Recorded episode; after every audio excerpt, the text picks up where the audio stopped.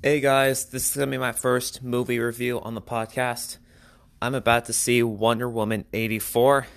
I'm still here at my house and I'm about to head over to the theater and we're going to watch Wonder Woman 84. So I'll see you there. Bye.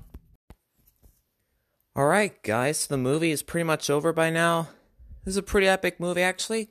I really enjoyed it myself. And let's go ahead and talk about Wonder Woman 1984. Alright, so let me give like an overall rating first. I'd say maybe like a 7.5 out of 10. So it was pretty good.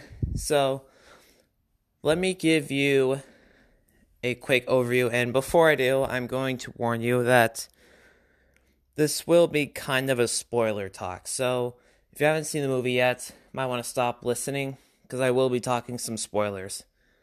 Here's a quick overview. So Diana Prince, who is an Amazon warrior, is basically living her life in Washington, D.C., and she makes friends with this woman named Barbara, and then this guy named Max Lord, who's I think like maybe the mayor, or like a spokesperson of the town. And then, let's see, Barbara finds this crystal that grants people's wishes, but also takes away their most beloved possessions. Then Max Lord gets a hold of the stone, and his wish is for him to become the stone. So now he grants wishes and takes possessions away. And basically the rest of the movie is about Diana trying to get Max to basically not do that, if that makes any sense. But also, Barbara becomes a villain. But I don't think it's really her fault. She probably was consumed by some kind of curse from the stone, I think. Yeah, so I think some of my favorite scenes from that movie was, of course, the beginning when they had that really long race with the really cool acrobatics. That looked pretty hard to film, if you ask me. Let's see, another cool scene was when they were, driving. I think it was, Egypt or something. Then, Max has the king's, security team. And they're, just, fighting each other on the street while they're driving. That was pretty intense. Plus, the mall scene was pretty cool, too, where she just, swoops in and saves everybody. Plus, gets all the robbers that are in the building. So that was a pretty cool scene. A few things that I could have asked for that were not in there would have made the movie a little better would probably be maybe more cameos, but actually in the post-credit scene the original Wonder Woman actress actually is in the cuts, or not cuts, this is not a video game, is in the post-credit scene, which the original Wonder Woman, who I think might have been, in Batman versus Superman. I don't know. I haven't seen it, actually. I hate to say it, but this is actually my first DC movie I've ever seen. I've watched a little bit of The Dark Knight. I never got to finish it. Maybe I should, because I've heard of how good it is. And also, a few other things that would have been pretty nice was, other cameo appearances besides actresses.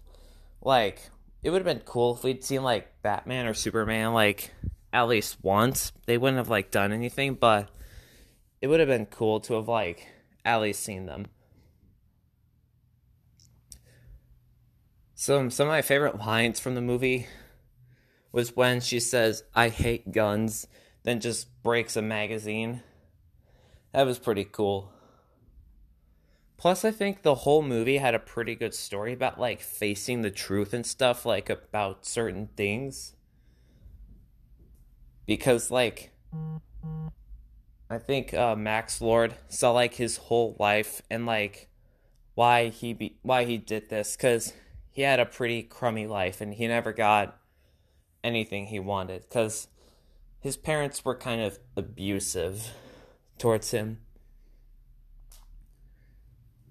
Yeah, so that seems understandable. Plus, I mean, just seeing his concern for his son, I thought was a little touching. Yeah.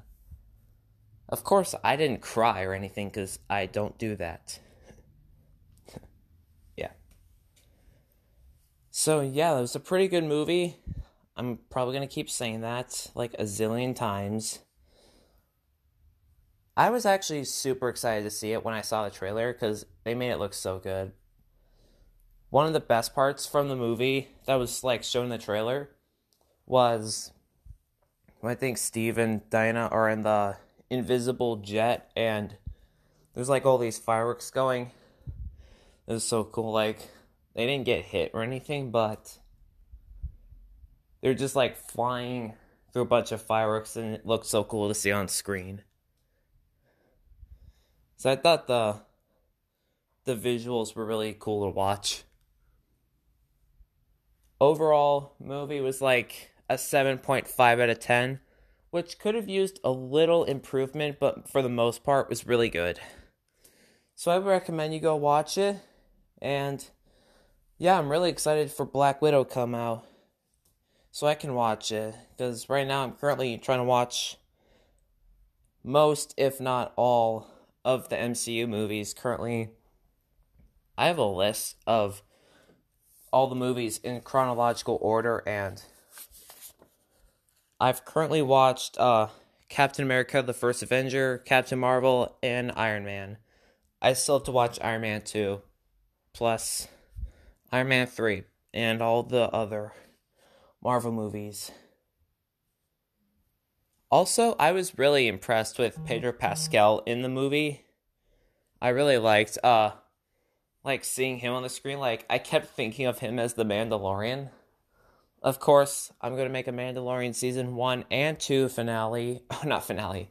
Season 1 and 2 review. Not finale. But it was really cool. Like, Mandalorian, Pedro Pascal is the hero.